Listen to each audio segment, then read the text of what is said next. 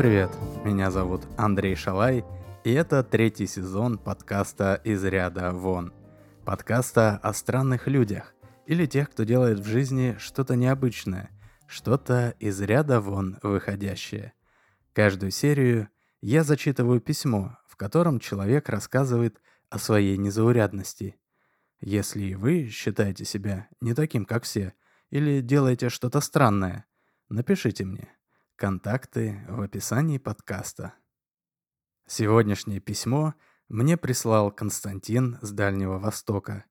В нем он рассказывает удивительную историю о том, как он пытался излечиться от одного психического заболевания.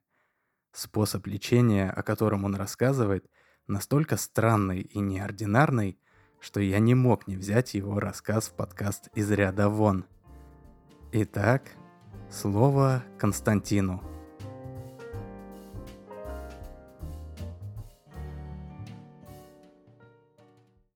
Я рад приветствовать всех слушателей подкаста «Из ряда вон». Андрей, тебе тоже большой привет. Меня зовут Константин, я из Хабаровска, и моя история о борьбе с психическим недугом. И о том, как эта борьба сделала меня довольно странным человеком, по крайней мере, с точки зрения обывателя. Но не буду долго ходить вокруг да около. Скажу прямо, я клептоман. То есть у меня иногда случаются приступы, во время которых мне очень хочется что-то украсть. На мою беду, вместе с этим психическим расстройством, природа наградила меня фантастической мелкой моторикой. Так что, еще будучи ребенком, я мог виртуозно вытаскивать вещи из карманов, и меня практически никогда не ловили. Поэтому в детстве родители так и не узнали про мою болезнь. А ведь если бы лечение начали в раннем возрасте, возможно, мне удалось бы избавиться от этого расстройства. Но, к сожалению, те несколько раз, когда меня ловили на кражах, родители и учителя списали на обычное баловство и не отправили меня к специалисту. Когда я рассказываю эту историю, меня часто спрашивают, неужели мама не замечала пропажи денег из сумочки? Или у меня в портфеле не находили ручки и линейки одноклассников? Сейчас объясню. Эта болезнь протекает у всех по-разному, поэтому я могу сказать только за себя. Я рос в довольно обеспеченной и благополучной семье. Меня хорошо воспитывали, и воровать мне было жутко стыдно. Я крал не для того, чтобы у меня стало условно на сто рублей больше, и не ради нового пенала. Мне был важен сам процесс и адреналин, дозу которого я получал во время своих проделок. Я ни разу не воровал ничего из маминой сумки, пока мамы не было дома. Деньги из маминой сумки я крал, когда мы вместе шли с ней в магазин. Игрушку соседского мальчика я тоже старался красть прямо у него из-под носа, так, чтобы он этого не заметил. Только так я мог удовлетворить свое влечение к совершению краж. Впоследствии я, как правило, незаметно возвращал украденные предметы их владельцам или просто выкидывал их на видном месте. Чтобы вам было понятно, как ощущается моя тяга к воровству, приведу пример. Представьте, вы заказали себе в интернете что-то, о чем вы давно мечтали. Приставку, телевизор, дорогую косметику, новый смартфон, свежую книгу любимого автора или что-то подобное. И вот ваш заказ доставили, и перед вами стоит желанная коробка. Что вы чувствуете? У вас непреодолимое желание поскорее открыть упаковку, чтобы добраться до содержимого. Все остальные дела подождут. Вы больше ни о чем думать не можете, кроме как о том, чтобы распаковать долгожданную посылку. Похожее чувство испытываю и я, когда у меня появляется желание что-то украсть. Это какой-то психический зуд. У меня буквально чешутся руки, так мне хочется украсть что-то, например, из рюкзака, идущего впереди прохожего. Для меня содержимое рюкзака и есть тот самый заветный заказ, который мне хочется быстрее распаковать. Зачастую мне удавалось держать себя в руках, и чем старше я становился, тем лучше у меня получалось себя контролировать. Но до конца избавиться от этого влечения у меня не получалось, и раз за разом я срывался. Перелом случился в две тысячи двадцатом году. У нас в Хабаровске шли протесты против ареста свежеизбранного губернатора Сергея Фургала. И я как-то раз проходил мимо одной такой демонстрации. А все подобные массовые мероприятия всегда сопровождает полиция. То ли ОМОН, то ли Росгвардия. Не знаю, я не особо в этом разбираюсь. Короче, здоровяки в броне и шлемах, похожие на космонавтов. И у одного из этих парней я заметил на ремне телескопическую дубинку. В голове что-то щелкнуло, и я понял, что я пропал. Я просто обязан был стащить у этого громилы дубинку и никак не мог противостоять этому желанию. Дело оставалось за малым. Я дождался, когда полицейский начнет что-то обсуждать с напарником, после чего сделал вид, что меня кто-то сзади толкнул, и я ненарочно чуть не налетел на блюстителя порядка. В момент падения я быстро выхватил дубинку, после чего огрызнулся на несуществующего виновника моего падения. Дескать, грёбаные демонстранты нормальному человеку пройти не дают. И тут же поблагодарил полицейских за службу. Те угрюмо смерили меня взглядом, но ничего не ответили. Я медленно развернулся и хотел было зашагать к ближайшему переулку, но в этот же момент на мое плечо опустилась тяжелая рука в перчатке, и я услышал за спиной угрожающий низкий голос. «А ну стоять!» Та же рука развернула меня на сто восемьдесят градусов. Второй полицейский внезапно оказался справа от меня, после чего они, ничего не говоря, взяв меня под руки, повели к стоящему рядом автозаку. Сначала я просто испугался перспективы задержания. Но потом я увидел, как других задержанных обыскивают, прежде чем запустить внутрь грузовика. И я понял, что если они найдут при обыске дубинку, все может кончиться уголовкой. Я был в ужасе. Стук сердца стал заглушать все остальные звуки. И я утратил способность хоть как-то соображать и просто покорно плелся между двумя амбалами. Но в десяти метрах от автозака у одного из громил в рации раздалось шипение. Я ничего не понял, но полицейские, все так же не произнеся ни слова, просто отпустили меня и помчались на другой конец площади, где началась какая-то заварушка. Какое-то время я находился в шоковом состоянии, но придя немного в себя, я быстрым шагом посеменил подальше от автозака. Зайдя за угол ближайшей улицы, я уже почти полностью успокоился. Я прошел еще немного, после чего свернул в безлюдный переулок. Там я уже полностью почувствовал себя в безопасности и начал воспринимать произошедшее уже не так трагично. Мне даже стало немного стыдно за свою трусость. Я начал думать, что надо было как-то вывернуться или грозно сказать полицейским, что у них нет права меня задерживать. В общем, классическое воображаемое размахивание кулаками после реальной драки. Но тут я опять вспомнил про дубинку. Я понял, что надо как можно быстрее от нее избавиться. Но прежде чем выбросить ее в мусорку, я решил хоть одним глазком на нее взглянуть. Достав дубинку из внутреннего кармана куртки, я вытащил ее из футляра, после чего раскрыл телескопический механизм. Ровно через секунду я полностью потерял к ней какой-либо интерес. Я сложил ее обратно и собирался уже пойти и выбросить дубинку в ближайшую мусорку, но в этот самый момент в переулок завернула группа крепких парней. Их лица были скрыты футбольными шарфами, косынками или балаклавами. Они, разумеется, сразу уставились на дубинку у меня в руках. Один из них, указав на нее пальцем, воскликнул: «Я же говорил! Вон, и дубинка у него есть!» Я не понимал, что происходит. Но тут другой парнишка, подойдя ближе, заявил: «Ну что, мусор, думаешь, в штатское вырядился и тебя не вычислить?»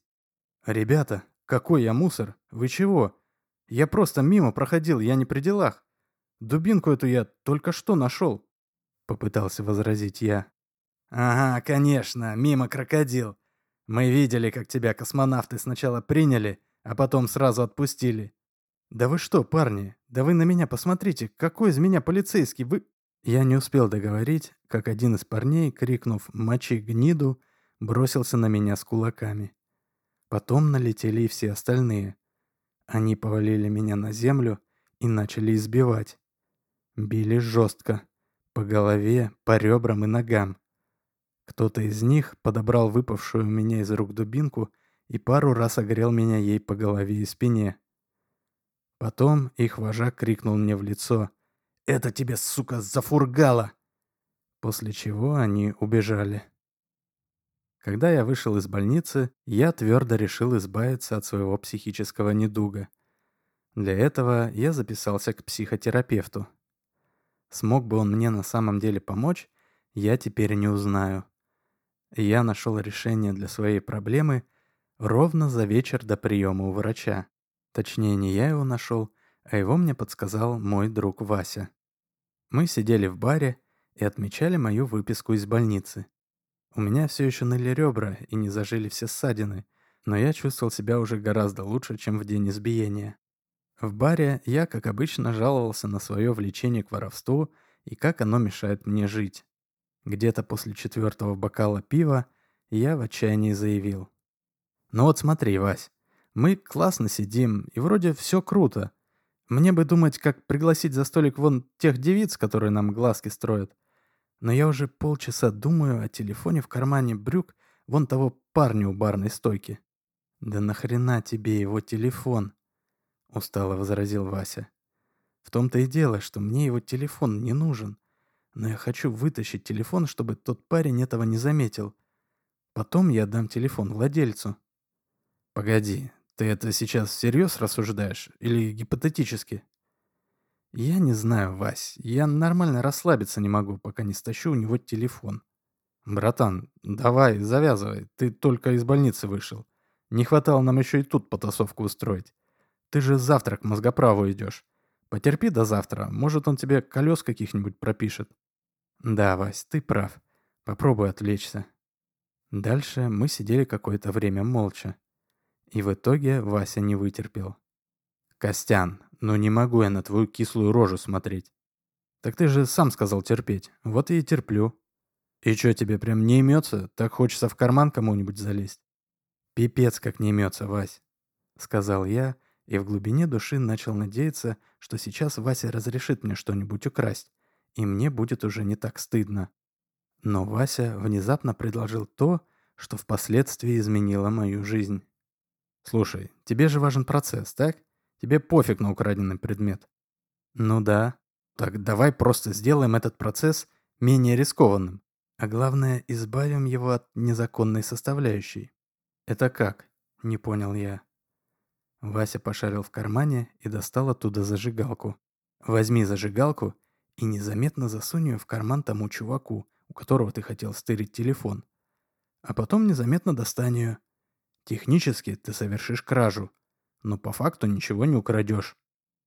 Пару секунд я переваривал услышанное, но потом чуть не подпрыгнул от восторга и воскликнул: «Да ты просто гений, Вася! Как я сам до этого не додумался!» После этого я взял со стола зажигалку и направился к стойке. Я заказал два шота текилы и, пока ждал заказ, незаметно засунул зажигалку в карман парня у стойки. Потом я взял рюмки с текилой и вернулся к нашему столику. «Ну, Вася, пьем за твою гениальную идею». «Да ты обращайся, если что», — скромно ответил Вася, и, чокнувшись, мы выпили. Вася жадно запил текилу пивом, после чего вопросительно на меня посмотрел. «Чего?» – не понял я. «В смысле чего? Ты зажигалку мне вернуть не хочешь?» «А, точно!» И тут меня осенило. «Стоп! Пока ты не напомнил, я совершенно забыл про то, что я хотел что-то украсть. Ломка закончилась. Получается, мне не обязательно что-то красть, чтобы избавиться от приступа. Достаточно просто незаметно что-то кому-то подбросить. Типа украсть наоборот. Да ведь это праздник какой-то! За это надо выпить. А зажигалку я тебе новую куплю». С тех пор я начал периодически использовать этот прием, чтобы избавляться от внезапного желания что-то украсть. К психотерапевту я так и не пошел, посчитав, что мой метод более натуральный. Таблетки пить не хотелось. А еще я боялся, что на меня попробуют воздействовать гипнозом. Так что я просто начал от случая к случаю подсовывать прохожим и окружающим всякую мелочевку, которую я специально всегда носил с собой. Открывашки, зажигалки, мелкие игрушки и другие мелкие вещицы. Прошло несколько лет. Я практически перестал замечать свое психическое расстройство. А то, что я подсовываю мелкие вещицы прохожим, я начал воспринимать своеобразной формой благотворительности. Но однажды мой друг Вася скинул мне сообщение: «Поздравляю, теперь ты Бог». Далее следовала ссылка. По ссылке я попал в группу в социальной сети, которая называлась «Господь посылает нам знаки. Хабаровск».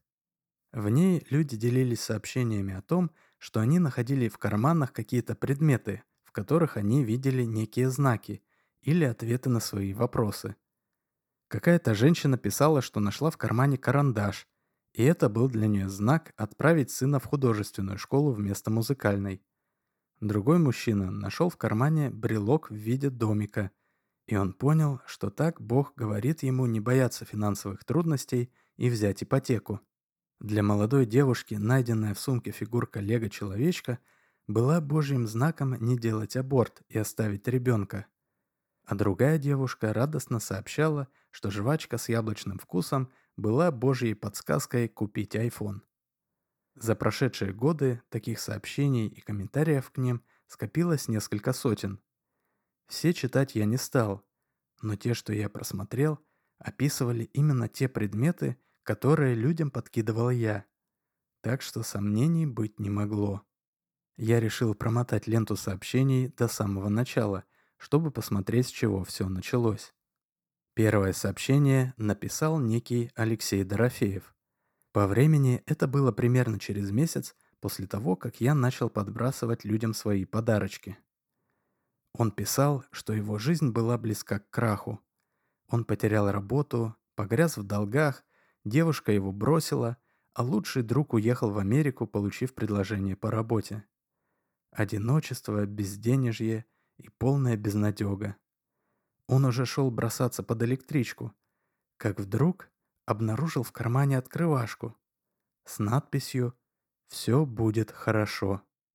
Он был на сто процентов уверен, что такой открывашки у него никогда не было, и она могла появиться в его кармане только по одной причине. Бог посылал ему сигнал.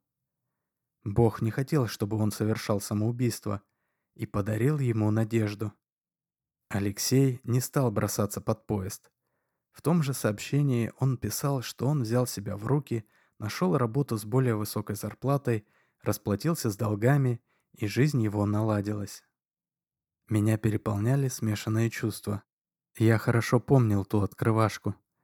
В магазине тогда было два варианта. Одна с надписью «Пивозавр» и другая с надписью «Все будет хорошо». Сначала я взял открывашку с пивозавром, она мне показалась забавной, но у нее был сколот край рукоятки, так что я взял другую открывашку с ободряющим текстом. Получается, это обстоятельство спасло парню жизнь.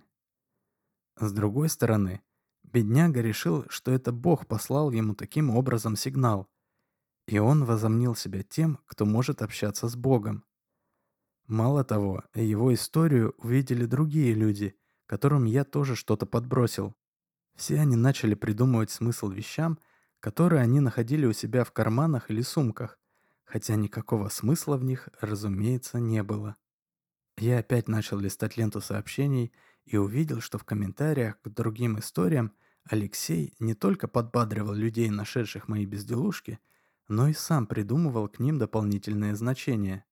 А еще он периодически писал о новых знаках, которые он начал видеть в жизни, но они уже не имели к моим действиям никакого отношения.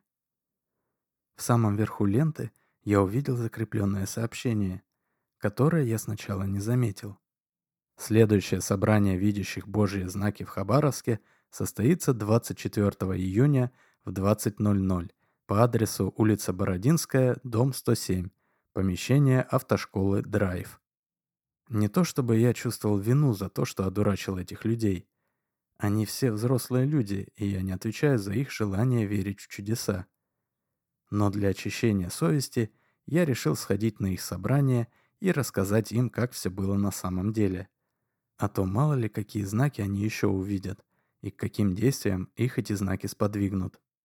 Так я и сделал. В указанное время я пришел на место собрания. Автошкола находилась на первом этаже панельки на окраине города. Это было небольшое помещение, в котором были расставлены парты и стулья наподобие школьного класса. Внутри уже сидело несколько человек, и я тоже зашел внутрь. Как это обычно бывает, места в первом ряду были свободными, и я сел на самой первой парте, чтобы, развернувшись оттуда, сразу обратиться ко всем. Собрание началось через пятнадцать минут после моего прихода. В помещении зашел глава группы Алексей, и, встав около инструкторского стола, он обратился к присутствующим. «Друзья, я рад, что с каждой встречей нас становится все больше и больше. Это говорит о том, что Господь Бог не забывает про нас. Он продолжает с нами разговаривать напрямую. Он шлет нам знаки, и ему не нужны посредники в виде попов. Нам не нужно тратить деньги на пожертвования в церквях, на свечи, на молебны и на другие услуги. Бог прекрасно слышит наши собственные молитвы, и Он наставляет нас на путь истинный. Он заботится о нас. Все так, как написано в Евангелии. Меня лично Господь Бог уберег от самоубийства, подарив мне надежду. Хотя я последний раз в церкви был еще в детстве. Но несмотря на это, Бог увидел мою беду, и в момент моего отчаяния Он обратился ко мне. Он прислал мне послание». После этих слов Алексей достал висевшую у него на шее открывашку с надписью «Все будет хорошо» и продемонстрировал ее присутствующим. Люди заохали и даже немного похлопали. После небольшой паузы Алексей продолжил. «И к великому счастью, Бог разговаривает не только со мной.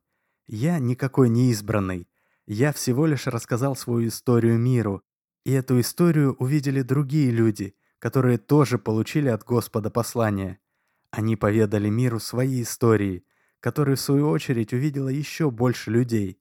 Так мы поняли, что мы не одиноки, нас много, но мы должны донести эту весть до людей, которые могли не заметить знаки. Ведь что может быть хуже, чем пропустить момент, когда Бог к нам обращается? Сегодня мы сидим в маленьком помещении, но придет время, когда нас будет так много, что мы будем собираться на стадионах. Мы будем рассказывать свои истории, мы будем общаться друг с другом, мы будем помогать услышать Бога тем, у кого это пока не получилось. И когда Бог с нашей помощью достучится до каждого на этой планете, мы проснемся в другом мире. В мире без зла, без войн, без преступности, без насилия. Без всех тех вещей, которые возникают от того, что люди не слышат Бога». Теперь люди хлопали уже довольно интенсивно и долго. Алексей подождал, пока люди немного успокоятся, потом сел за стол и уже более спокойным голосом продолжил. «Друзья, я вижу в зале новые лица. Расскажите нам, какое именно послание направил вам Господь и при каких обстоятельствах это случилось?» Я решил побыстрее все это закончить. Ну или, по крайней мере, сбросить с себя груз ответственности и во всем признаться. Не став дожидаться, пока Алексей предоставит мне слово, я просто встал и обратился к собравшимся. «Здравствуйте. Я не буду рассказывать историю про Божьи знаки. На самом деле у меня для вас плохие новости. Все эти вещицы, которые вы у себя находили, подбросил вам я. Да, я понимаю, это звучит странно, но, согласитесь, не более странно, чем истории про Божьи знаки. Когда я вам все объясню, вы поймете, что в реальности все гораздо проще, чем вам кажется на первый взгляд». Далее я вкратце рассказал историю про мое психическое расстройство и про мой метод борьбы с ним. Я даже взял с собой брелок с ключами и показал, как легко и незаметно я могу его вытащить и засунуть обратно в карман куртки. Собравшиеся внимательно на меня смотрели, но никак не реагировали. Видимо, они ждали, что скажет Алексей. И Алексей сказал: «Я знал, что рано или поздно тут появится кто-то типа тебя. Циничный, аморальный безбожник. Ты пришел доказывать людям, что Бога нет? Людям, которые пережили чудо общения с Богом? Ты и вправду думал, что своими фокусами ты сможешь разрушить нашу веру?» «Стоп, стоп, стоп, стоп, стоп», — запротестовал я. «Вы не поняли, я не пришел сюда что-то кому-то доказывать. И уж тем более не собираюсь вести теологические споры. Это не мое дело. Пусть каждый верит во что хочет. И я просто увидел, что мои действия оказали на людей неожиданное влияние. Хотя моей целью было как раз-таки никак не влиять на людей. Мое дело просто рассказать вам, как все было на самом деле. Что вы будете делать с этой информацией, меня уже не касается». Именно это я имел в виду. Такие, как ты, просто хотят посеять сомнения, внести раздор, заморочить людям голову. Но отвечать они ни за что не хотят. Ты просто... «Так, хватит», — перебил я Алексея. «Давайте не будем устраивать скандал. Я сказал, что хотел, и умываю руки. Дальше без меня». И не став дожидаться ответа Алексея, я быстрым шагом вышел из аудитории. Выйдя на улицу, я отошел от автошколы на несколько шагов и остановился, чтобы посмотреть в телефоне, как мне лучше добраться до дома. В этот момент меня кликнул приятный и низкий голос. «Молодой человек, у вас не найдется пару минут? Я бы хотел с вами обсудить произошедшее». Я обернулся и увидел у входа в автошколу скромно одетого мужчину средних лет с длинной каштановой бородой. «Ну, по крайней мере, хоть один дружит с головой», — подумал я и уже вслух добавил: «Да, конечно, у вас какие-то вопросы?» «На самом деле, скорее не вопросы, а просьба», — сказал бородач и подошел ближе. «Меня зовут отец Михаил. Я настоятель Свято-Ильинской Церкви, что здесь по соседству». «Константин», — скромно представился я. «Очень приятно, Константин. Вы поступили благородно, решив признаться в содеянном. Но я как бы ничего особенного не сделал, так что я бы не стал преувеличивать значимость моего признания. Да и, как вы сами видели, толку от него вышло немного». «К сожалению, да. В таких делах, как вера, слова незнакомого человека мало на что могут повлиять. Ну, вы-то от этого только в плюсе. Этот Алексей же вашего Бога продвигает. Благодаря его проповедям люди вон по-настоящему в Бога поверили». «Бог не наш и не ваш. Это мы все его паства. Но я не хочу сейчас дискутировать на эту тему. Проблема в том, что собрания, подобные тому, на котором мы только что присутствовали, порой могут принимать весьма опасные формы. Особенно, если они начинают отдаляться от церкви на своем пути к Богу. Церковь же существует не только для того, чтобы приводить заблудших людей к вере в Бога, но и для того, чтобы направлять энергию верующих людей в правильном направлении, покровительствовать им. А без этого покровительства искренне верующие люди могут оказаться в какой-нибудь секте, которая в лучшем случае отберет у них все имущество, а в худшем доведет до смертоубийства. Что поделать, они все взрослые люди, они сами за себя отвечают». «Но вы же пришли сегодня зачем-то сюда. Значит, их судьба в какой-то степени вам не безразлична». «Да я так, скорее, просто чтобы себя груз ответственности сбросить». «Вот именно. Мы отвечаем за наших ближних, особенно если можем положительно на них повлиять.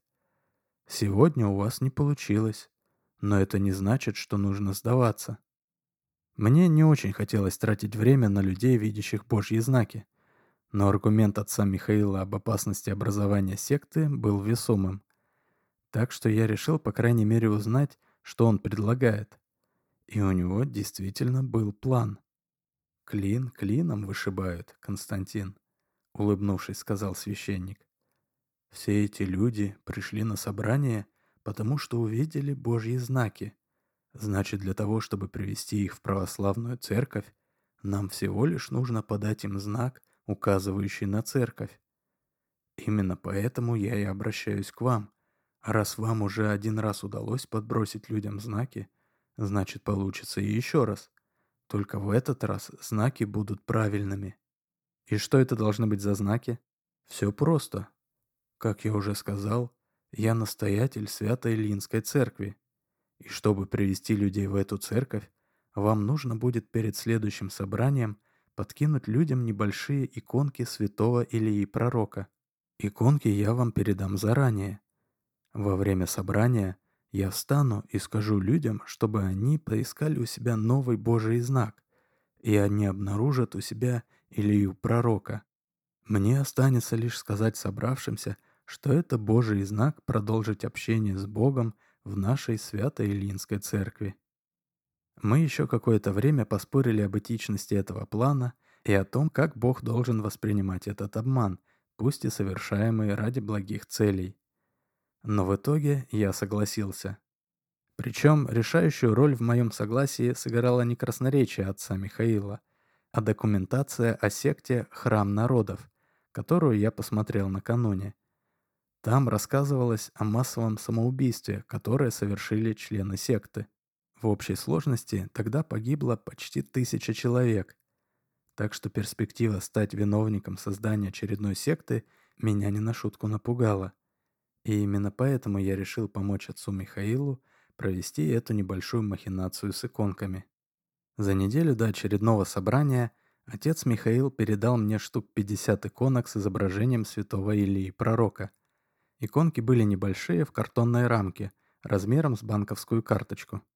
Придя на собрание группы в автошколе, я без труда раскидал их по карманам и сумкам собравшихся. Руководителю группы Алексею тоже достался подарочек.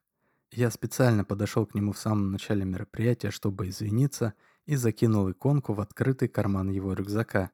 Извинения он принял, сказал, что у всех есть право на раскаяние, и я уселся на свое место в первом ряду.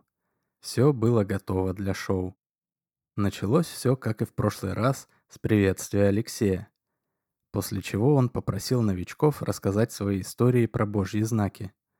Выступило три или четыре человека, и слово попросил отец Михаил. Я не буду утомлять вас пересказом всей его речи. Он рассказал, кто он и откуда, много говорил о Боге, о церкви, о работе священников, о том, как важно правильно молиться, и все в таком духе. Алексей терпеливо слушал и хитро щурился в ожидании хорошего момента, чтобы начать оппонировать священнику. То, что рано или поздно на его собрании появится представитель православной или другой официальной церкви, было ожидаемо. Так что Алексей заранее подготовил аргументы. Отец Михаил закончил теоретическую часть и перешел к практической. «Братья и сестры, то, что вы обрели веру в Бога, это чудесно. Бог видит и слышит всех нас. И, конечно же, всемогущий Господь может посылать нам знаки, ведь Он может абсолютно все. Но не забывайте и о том, что в нашей жизни есть не только Бог, но и дьявол. Дьявол неустанно ищет пути, чтобы соблазнить, совратить, искусить верующего человека. Он хитер и коварен, и разными способами может подтолкнуть доброго христианина к греху. Так что знаки, которые чудесным образом оказались у вас, могут иметь разную природу. Они могут быть как Божьим промыслом, так и дьявольской западней. Это здорово, что вы здесь обсуждаете эти знаки. Но не лучше ли перенести это обсуждение в храм Господен, куда дьявол никогда не посмеет сунуться? Там мы сможем, осенив себя крестным знамением, все вместе помолиться и обсудить знаки, которые посылает нам наш Господь Бог. Как я уже говорил, я настоятель Свято-Ильинской Церкви, которая находится неподалеку. И я всех вас с радостью приглашаю послезавтра на воскресную проповедь. Господь ждет вас в нашей Свято-Ильинской Церкви, и я уверен, Он подаст вам об этом знак». Отец Михаил перекрестил всех собравшихся и сел с довольным видом.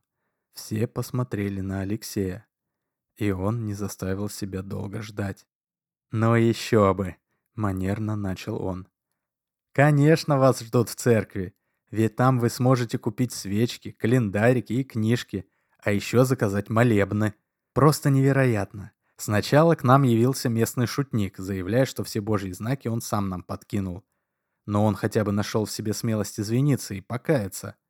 Теперь пришел поп и рассказывает нам, что только в церкви мы якобы сможем разобраться, какие знаки от Бога, а какие от дьявола.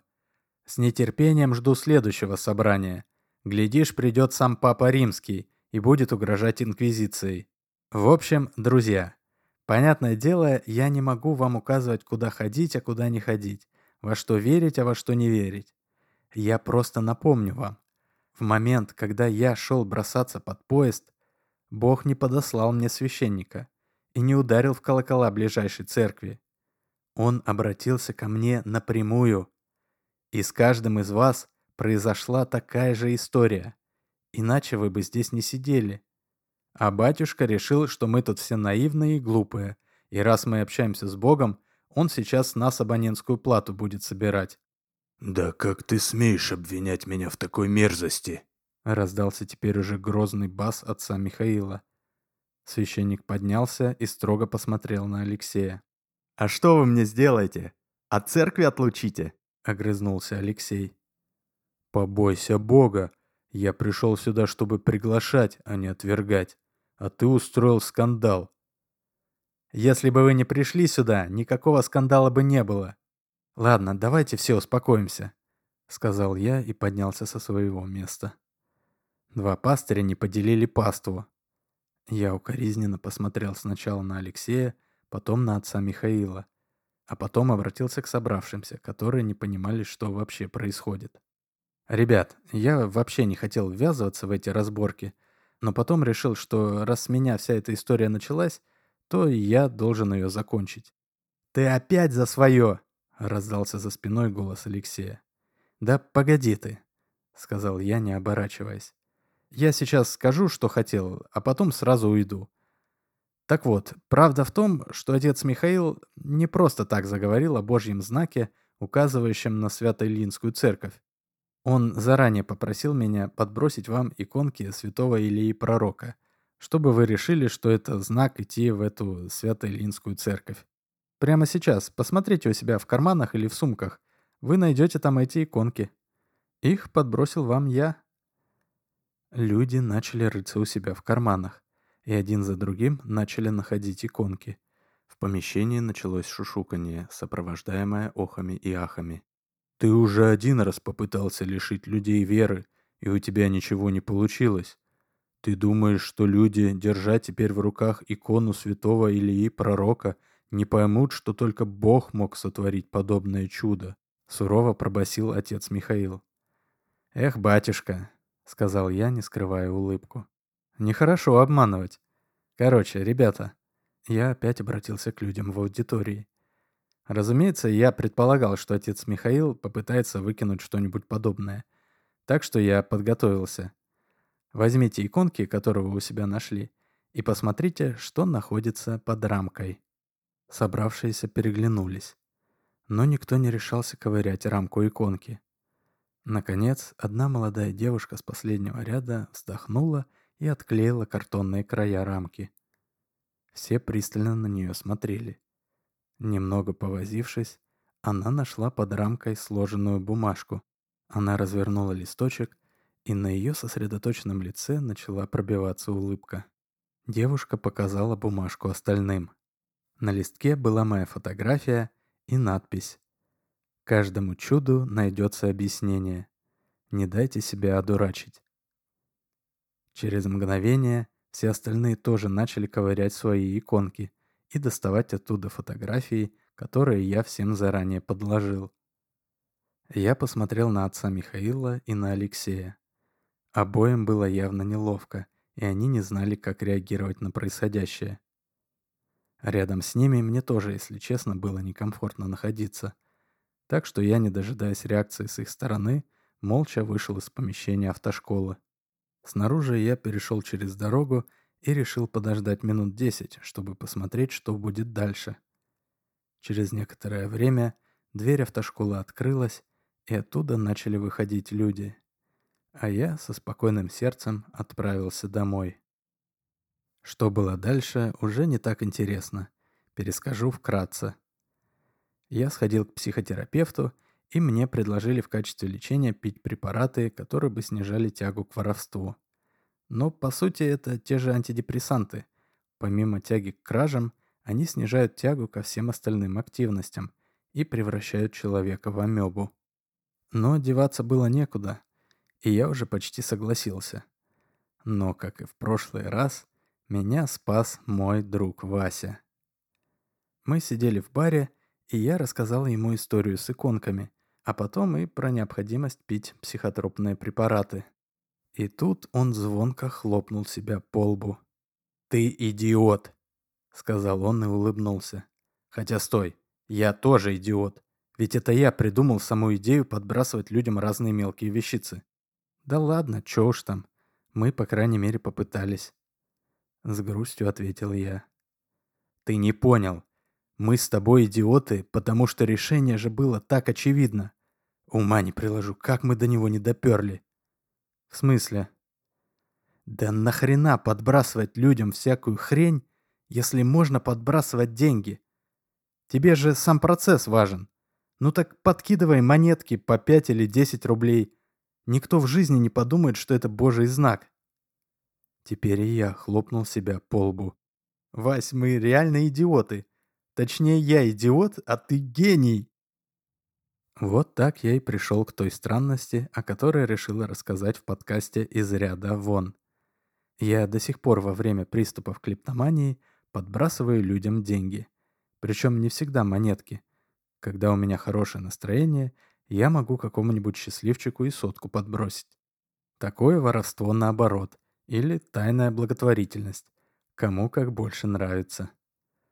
Надеюсь, вам понравилась моя история. С уважением, Константин.